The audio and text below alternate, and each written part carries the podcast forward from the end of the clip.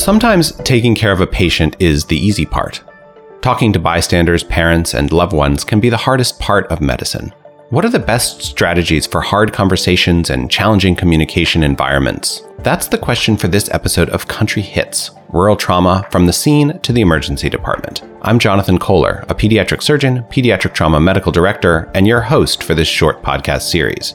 Our experts in challenging communication are doctors Dave Shatz and John Rose. Dave is a trauma surgeon and professor of surgery at the University of California, Davis. He's been an EMS medical director for over 20 years, first with Miami Dade Fire Rescue and then with the Sacramento Metropolitan Fire District. John is an emergency medicine physician and EMS medical director and professor of emergency medicine at the University of California, Davis. Here we go.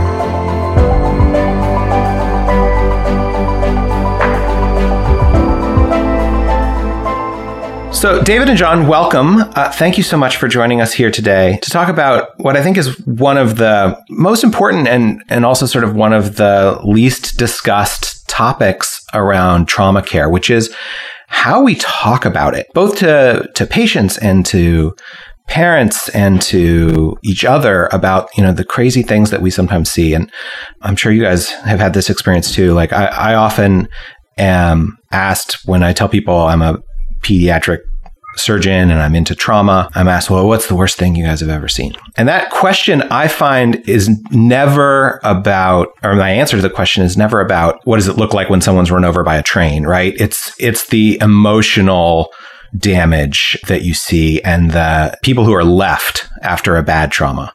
That's what stays with me. And I think it's something that we could all do a better job sort of talking about starting from that first moment that we arrive on scene all the way through, you know, when we as healthcare providers are sort of decompressing at the end of the day. Let's jump in. Let's just start at the beginning, right? For those EMTs, those, those EMS providers who arrive on scene and there's a, a bad trauma you know, someone has been run over by a train and there's some people sort of standing around. Like, how do you manage the people standing around? That's a great question. And thank you so much for having me on. And I think the your intro to this topic is super important. I would agree with you that especially those of us who work in larger centers, we kind of get used to a lot of things which has its own damage. But many times, if you're in a rural area, or these are infrequent events, or you're a volunteer fire department in a rural area, and you show up at one of the you, a thing that you know is going to be in the newspaper, or worse, on CNN, there is a whole level of other emotional, like you said, and as well as technical things that come into play. And you're exactly right. As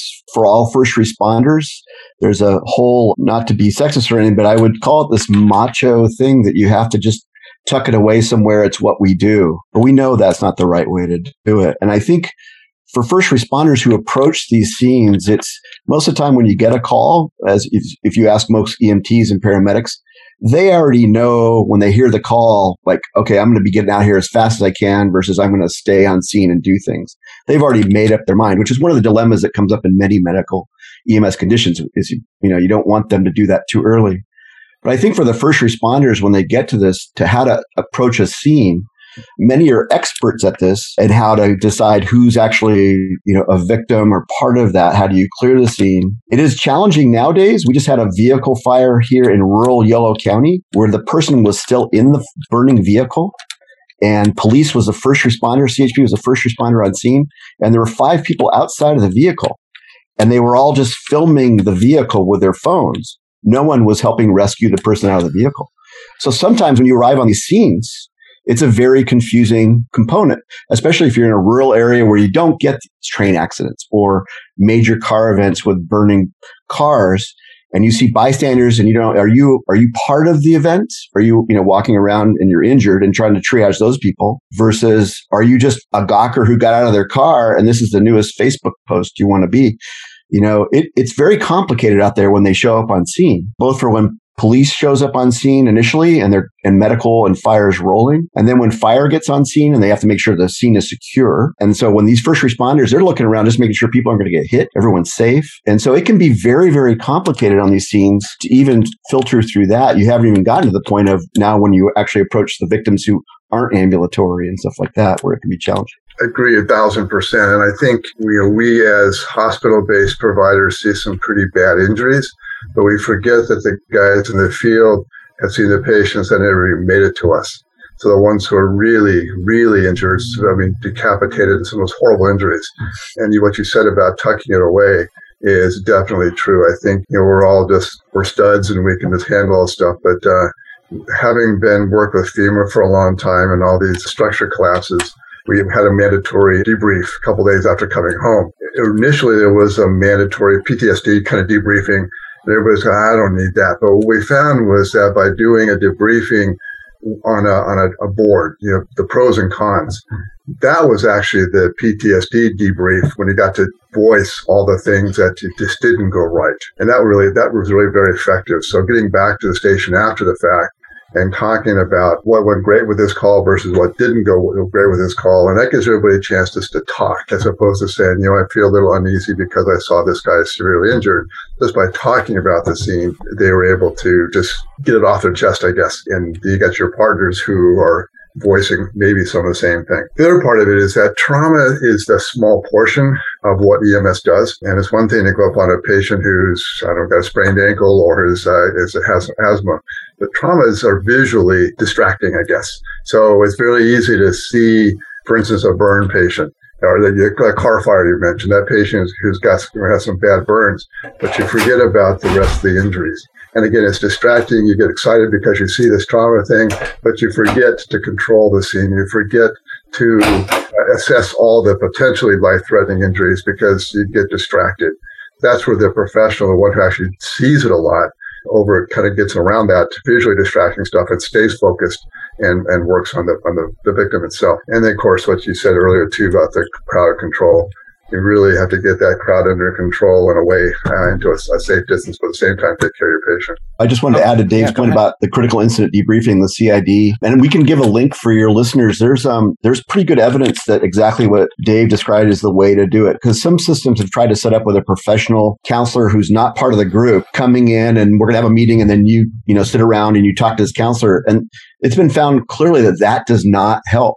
It is mm-hmm. much better to do an immediate you know, hot wash with your own peers to share your your own feelings. So, you know, we do that here in the emergency department. And Dave knows when we have a death, we do a, a moment of silence and we have a reading for everyone who dies, our trauma patients, because it's a wonderful way for the team to feel that. But also we realize it's the best way for us to debrief is to be with each other because we understand it. So as Dave described is exactly the, what the data shows is the most effective technique is to be together pretty soon right after the event with your peers. And it doesn't even have to be moderated. It can just be there's a command structure. There's a, you know, the, the captain or whoever's the command structure says, Hey, we're all going to come together. And so, yeah, I would support that 100%. Right. I mean, you just don't want to feel alone, right? Like you don't want to feel like you're carrying these burdens alone. And, and I, that makes so much sense that having your own team, the people who are there with you, who, who you don't have to explain it to, right? Who all saw the same thing, you can talk about it and, and frame it as like a, that was really rough. How do we make it better? What went well? What did not go well? It like gives you that sense of going forward much better than like, you know, having, and having done both, I totally agree, right? Having someone come in a month later and get you all together to you know sing kumbaya. What about the the role of the EMS and an emergency department in breaking bad news to loved ones? This is something that sometimes happens on scene, and I know I've you know had to do sticks with me vividly. You know those phone calls or those trips to the waiting room to talk to patients or family members who you know where there's been a, a, death yeah, unfortunately, as a trauma surgeon, I've had a, many shares of deaths and having to talk to families. It is never easy. You never get good at it. But one thing I did learn is that I was told and learned is that you can never just kind of use those softer words. You really just have to say, he's died uh, because the family's hoping and kind of translating what your words are that might be softer into some degree of hope. So you really just have to say it's they're not they passed away or they you have to say they died. In the hospital, it's a little easier because I've got a you know a chaplain there, I got a social worker for there, and I can just walk in, get the bad news, and walk out as the family's falling apart, and the social worker is uh, dealing with that. So and that's just crushing to me anyway. I've had my my days of, of tears breaking those news, so it's hard, very very hard. At the scene, we don't want dead bodies being transported. That's a risk to providers, both air and ground. So we've done a good, pretty good links to define which patients should not be transported and be pronounced at the scene. But it does create a huge extra issue for the the EMS providers on scene because now there's family there. So it's a pretty uncontrolled situation. And sometimes it is just safer. And we said that, that if it's safer for the crews to transport the, the victim and then we'll pronounce them at the hospital, do so. But ideally, we we avoid that code three transport or worse, a helicopter transport on a, on a victim who's got zero percent percent chance of surviving. Sorry, and it's really dead at the scene. It's a degree of training. It's a huge degree of comfort level too. So the brand new medic or those with not much experience doing it, they're much more likely to transport. And I thoroughly understand that. Yeah, I would agree wholeheartedly with Dave of all his comments. And this is actually an emerging area in pediatrics. And I'm not a pediatric emergency physician like a lot of my group, but I, from the EMS side, as the EMS medical director and fellowship, EMS fellowship director, I, you know, I, in understanding pediatric cardiac arrest versus medical cardiac arrest versus trauma arrests, there's, you know, an emphasis on both, certainly adults, but even on kids now, staying on scene with high performance CPR, managing ventilations early in the kids. So crews are on scene longer. You know, the family many times will be screaming at them, why are you not driving to the hospital now? And they have to carefully understand how to explain the best chance for your child is that I start the treatment right now. That if I'm in an ambulance, I'm not doing treatment. And it's best that we start right now. But that, as Dave puts on, that goes on. I think it's super hard for crews to pronounce kids and they're given authorization to do it. They can call base and do it, but it is so, unless it's very clear. But I think I understand it would be hard, especially if you're in a rural community and you see rarely this. I mean, this is not a, this is a very high level thing. And if you don't, as Dave explained, if you don't have other people to come help, if it's just your small volunteer fire department, this is not a, a hill to die on or take over. I, I understand when they say we just have to get there. But that being said, I think crews are, are now faced with a whole new level of they can pronounce people on the scene, the and if the scene's safe, you know, they're not going to be threatened or whatever, as, you know, both adults and children. I do think that, you know, we're all learning, and I, you know, I think we all practice where in trauma, it's harder to let the parents watch or the family watch because there's a lot of really intense things going on that many times it's not appropriate. But in the medical side, you know, with medical codes in children and more with adults, if we have family there, we will, if it's appropriate, our social worker will bring them in and let them watch the resuscitation, which I've always found is very helpful in pronouncing people because th- then they're participating and understanding why we're stopping. Right. But that's, I wouldn't be, do that on the field. I mean, they're watching anyway, but I would you know, I understand it's it's a hot mess out there sometimes, and they have to decide. But it it is a more complicated world now with this. Yeah, I, I, really initially was so shocked the first time I saw like families brought in to a resuscitation, you know, CPR in progress on a child, and and I was like, what are we thinking? Like bringing the parents in, but you know, you see it and you're like, oh, of course, like this is this person's child. Like they should be present for this, what is likely to be, you know, last moments of their child's life, you know, and, and it actually does. It makes it easier to have everybody there kind of as a team, including those, those parents or, you know, the, the loved ones who are present with someone when you're doing a resuscitation, whether that's a controlled circumstance in the emergency department or whether it's because you know you're in their living room as long as it can be safe right data's clear security yeah yeah, yeah. And the data, you know, the, the grief of the parents, of the, the witnesses, the data is pretty clear that their bereavement process and grief is much better, less complicated grief events after one year and as such. So not only does it kind of make sense, like you said, it supports that people actually as painful as that is, they actually do better, you know, with that. Know, I've always kind of questioned that because, again, as being a trauma surgeon, like you mentioned, and do a whole lot more invasive things like opening a chest or something I really don't want the family seeing. mm-hmm. um, right. That's why it's more in medical ones than trauma ones. Like I said, it's not as common in the uh, trauma ones. It's a yeah. little too. Uh, it's as they say, there's certain things you should just never. The making of sausage, or as the analogy goes, there's certain things you should just never see. Let, us shift to just sort of a, a, a little bit cheerier note and talk about how we talk to patients who uh, are kind of difficult, ways to talk to little kids, patients with dementia, patients where there's language barriers or deaf patients. Any tricks you guys have developed through the years on, on how to communicate with patients who maybe don't communicate in the normal way that we can have just talking in a podcast? Yeah, I think you just have to try to put yourself in their position. And this is like for any patient who basically just lost control of their life and putting their hand, their life in somebody else's hands now this patient can't communicate as we do. And so they're scared. So you just have to take a step back and think, okay, that's just maybe a little frustrating because they're not talking to me, they're not being cooperative, but you just have to keep that calm voice and just reassure them you, what you're doing is in their best interest, however you want to say that. But as soon as you get riled up, it's just going to escalate. It's not going to work. Just remember they're scared. And, and, I think, you know, people want to be heard and understood, you know, so people where it's a different language or it's a young person, a child, they just want to be heard and understood. And if it's a cognitive disorder, uh, someone who has cognitive impairment for whatever reason, it's just they want to just feel as safe as you can make them, which sometimes is, is hard. I always see this as a team sport. I try not to carry this load by myself, that I'm going to be the splainer of everything to everybody. I try to whatever assistance I would have in a my team. If I if I'm a first responder and I have my fire captain, every I try to do this and try to get whatever team approach to this I can, which is really family, loved ones, someone who can translate. You know, the parental figure, as long as they're you know not threatening the scene the surrogate for someone who has Alzheimer's. This is really the, it's a team sport. So you can be making contact with a patient trying to assess things and you have another part of your team trying to find the, the daughter who's the DPOA or the, or some, you know, it's just, it's a team sport, as I would say, to try to not have to solve it. And I think if you stay with the exact points Dave brought up, it's that people are scared and they want to be heard and understood that that's really the, the central goal. 100% agree about the team thing, but at the same time, if you've got five people descending on this patient and you can't even see the sky for all the people looking at him. I think you find the person who connects to the patient, and everybody of kind of backs away a little bit. The standard patient probably you can get away with everybody being there, but that those particular populations you're talking about, find somebody who can connect and everybody else just kind of back off a little bit so they're not being being feeling trapped. Yeah, and in peds there's a really popular concept now called one voice, which is where one person and oftentimes in the operating room that person will be a child life specialist, but obviously we don't have those available on scenes, but you know someone who's sort of sole focus is on talking to the child and helping them feel comfortable.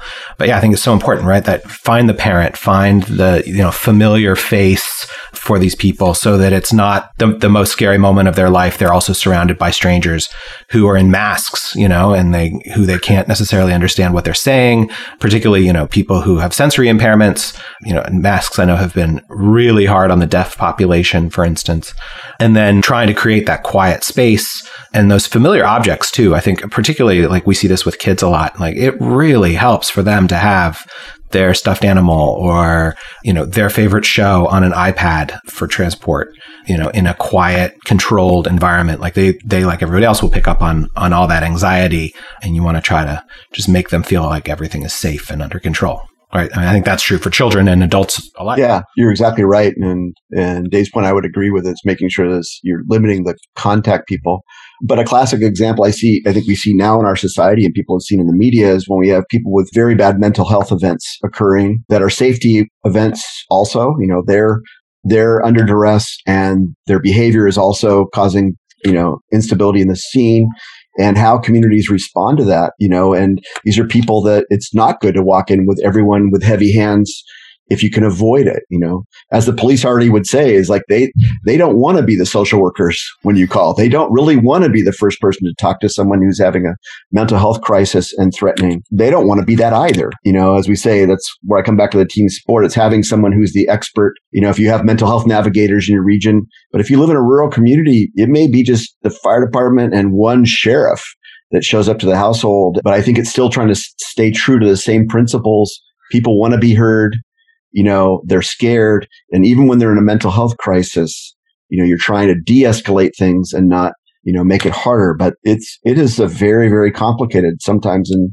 you know, if someone's wielding a weapon at the scene and, you know, getting that, that scene calm, it never does good going hard the first time, just like with our own patients, you know, never, as they say, you know, take your pulse first and don't make it worse. And, and I think that that's kind of would apply to this. For those sort of frequent flyer patients, you know, the, the mental health patients who come in frequently and speaking with, you know, a number of rural providers over the years, a lot of the, you know, a lot of their concerns are around often autistic patients who get involved in self-injurious behavior or just are having communication challenges and it's not clear whether they're in pain or not. And so they, they often, you know, these patients with communication difficulties, not necessarily cognitive difficulties, but just different ways of approaching the world are frequent flyers with these with these services. I mean, do you think there's a role for sort of establishing like pre-establishing a relationship with EMS or police for families who have kids who are, you know, neurodiverse or, you know, relatives who are known to be mentally ill? I'm not a pediatric expert, so I'm not the right person on your podcast to fully address that.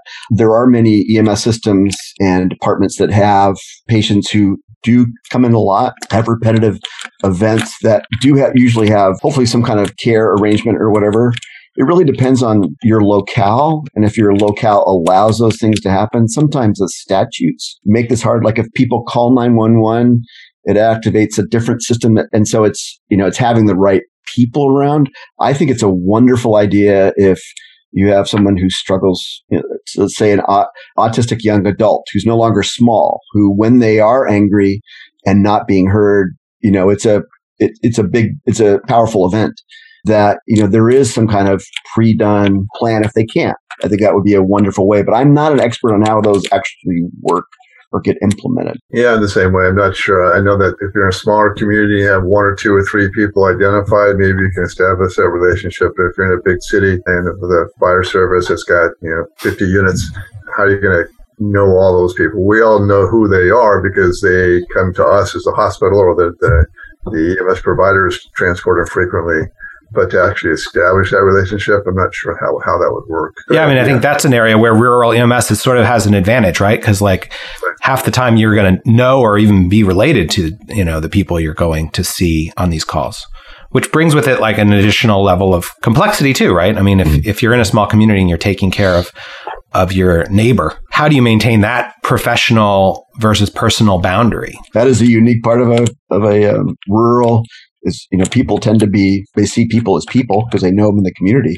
But you're right it may be it may be your high school teacher. You're now the firefighter and this was your high school teacher and your high school teacher is having a really hard time in a mental health day event later in their life and you're on scene and oh yeah i mean i could this is i could imagine this to be have many many layers that could make it complicated. I would say it's probably very important that rural providers be sensitive to what they're walking into that way. I think it's kind of you know we all uh, work with our so-called uniforms on whether they're scrubs or white coats whatever and we have our personality at work and we're focused on on medicine.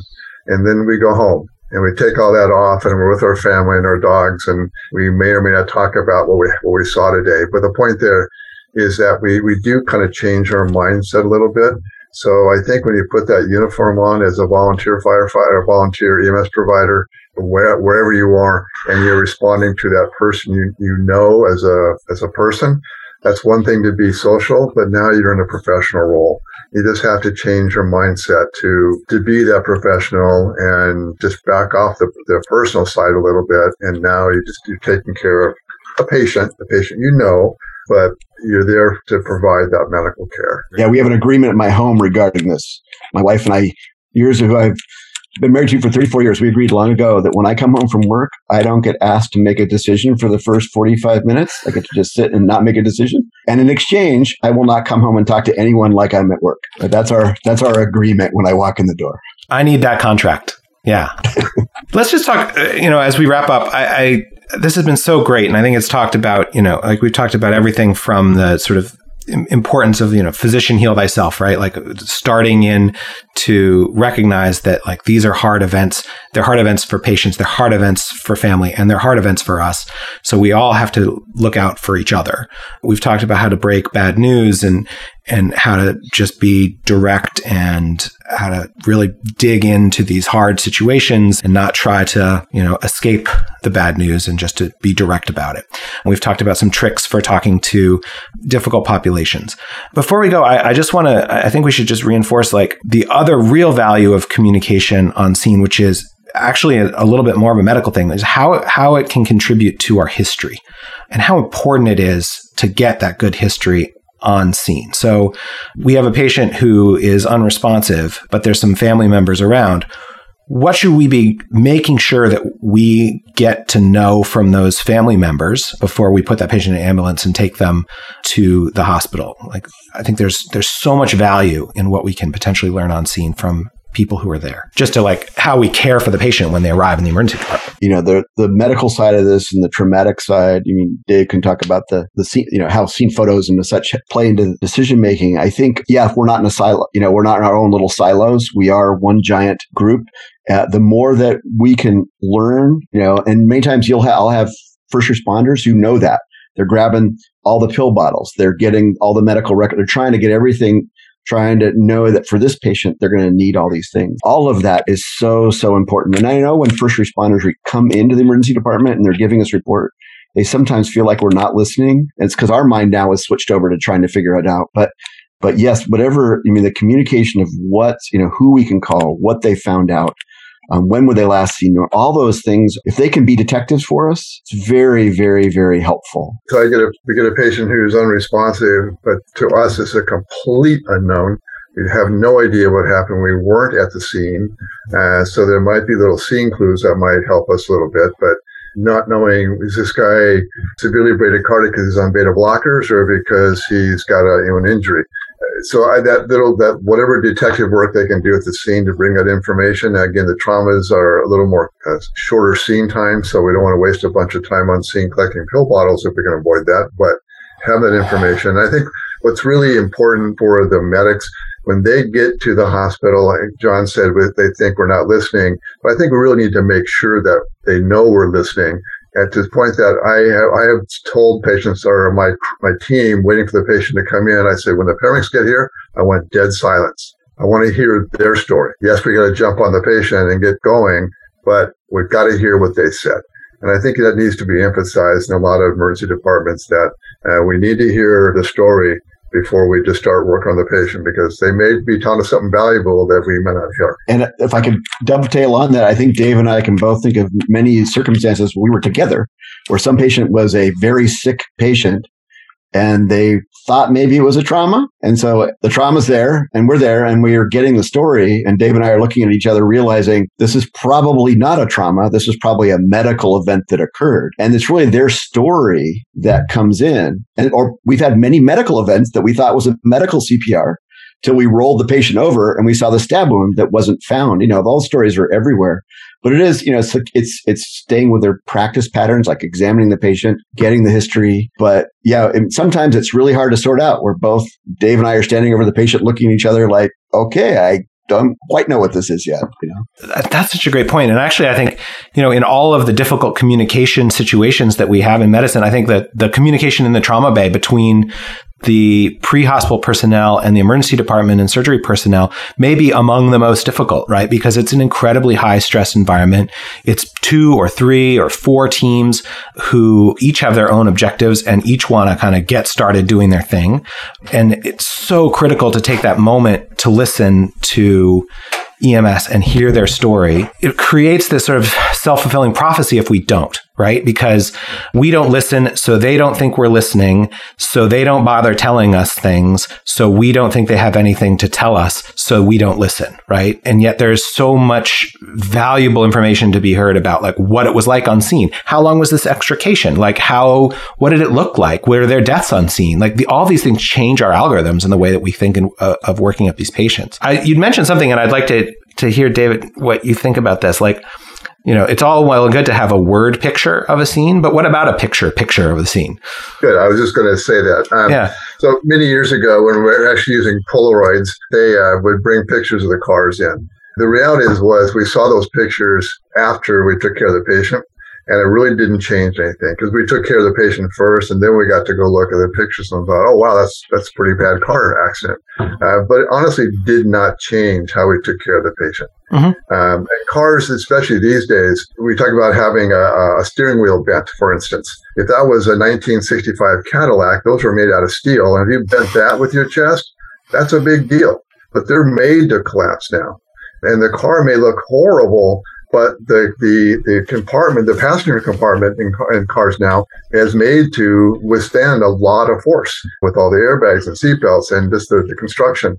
So it may look horrible on a picture, but the patient has minimal injuries or potentially vice versa. So I don't think that, that, taking time at the scene to take pictures and then taking time for us to look at the pictures before we start taking care of the patient is really that valuable. Yeah. I would agree with Dave completely. I don't find the and I and his points the excellent. I don't know if you've ever seen a newer car, you know, like cars that are built like a Tesla. When they're in an accident, it, it goes away. It basically disintegrates, except for the passenger compartment.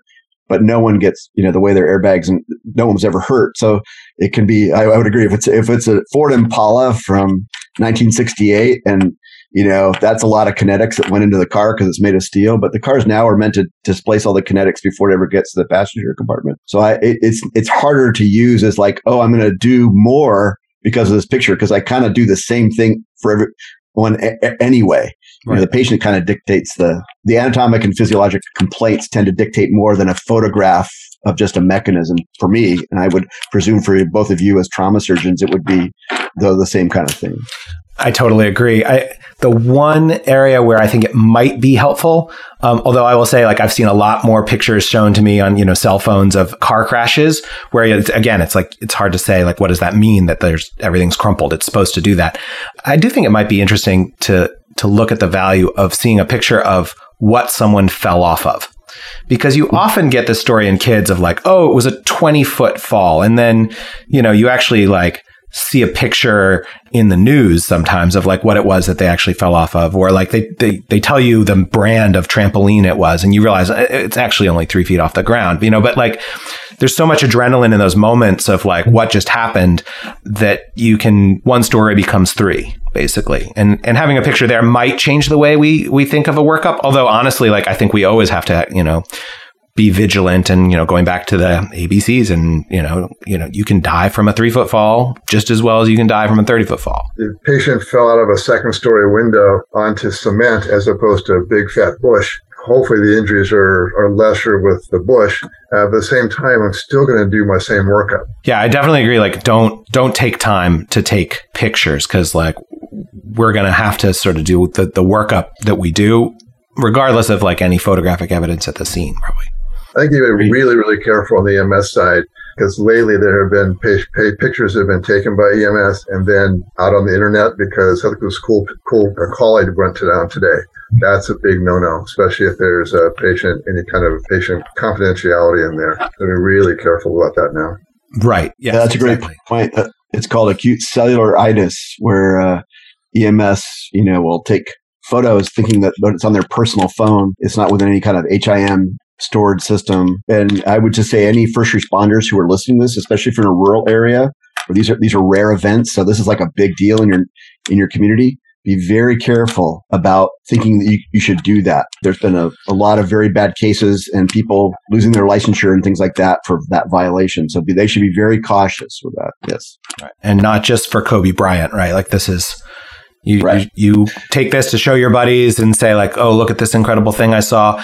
And even if you don't see faces, right? Like particularly in rural communities, there's only been one big car crash this week, right? right. Like everybody's going to know who you're talking about. So you got to be super right. careful about that sort of thing. Right. Though I do use cell phones. If you're texting while you're on the ambulance gurney, then I usually you're about ready to go, be discharged. So I do use the the litmus test of how many text lines you can do. The faster I can discharge you from the department. If you're able. Now that's something different with peds. A kid will play games on an iPad while in intense hemorrhagic shock without without yeah. with hemoperitoneum. It's like exactly. it's the last thing to go after heart rate. Right, right. Well, kids don't stutter, you know, yeah. but adults yeah. do. They Absolutely. Yeah. It's, it's sort of that cross leg sign, right? If you can talk and, and engage, then it's always a, a good sign. Well, thank you both so much for, for joining me. I think this has been such a great and illuminating conversation, such a good reminder of like the, the tools that we have out there and just the importance of, of having these conversations, of talking to each other and even just, you know, talking to you about uh, my own experiences in managing some of these difficult situations. I, I leave this, uh,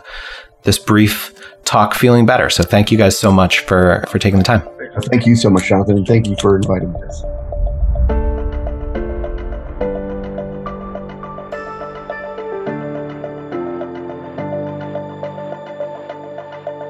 Country Hits Rural Trauma from the Scene to the Emergency Department is a production of Wisconsin's South Central Regional Trauma Advisory Council. Go Badgers! If you enjoyed this episode, there are seven more, so check those out too. And please rate and review the show so others can find it. Most importantly, tell your friends. This podcast is produced by me, Jonathan Kohler, and Ben Ethan, with production assistance from Terry Hoover. It's mixed and edited by the great J.P. Swenson. Special thanks to Laurie Silverberg and Nicole Jennings at the University of Wisconsin Madison, and to Shin Hirose, Diana Farmer, Joe Galante, and Nate Kuppermann at the University of California, Davis. And an extra special thanks to Dan Williams and the members of the South Central RTAC for deciding they wanted this podcast and what they wanted it to be about. Thanks for listening. Stay safe out there.